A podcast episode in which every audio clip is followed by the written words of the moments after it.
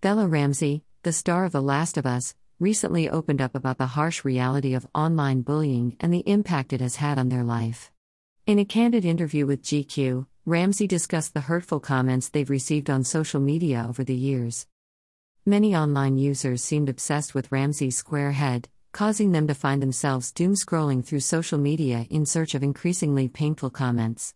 Despite the negative impact these comments have had, Ramsey has chosen to focus on the positive reception from fans of the original video games regarding their performance as Ellie in The Last of Us.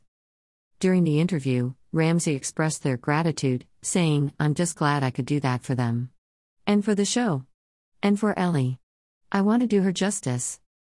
Ramsey also spoke about identifying as non binary and preferring both she slash her and they slash them pronouns. They shared their discomfort with being referred to as a young woman or a powerful young woman or a young lady. They emphasized their enjoyment of exploring various aspects of their identity through acting, including playing more feminine characters in projects like Catherine Called Birdy. Discussing these roles, Ramsey said, Catherine called Birdy, I was in dresses. Young Elizabeth, I was in a corset. And I felt super powerful in that. Playing these more feminine characters is a chance to be something so opposite to myself, and it's really fun.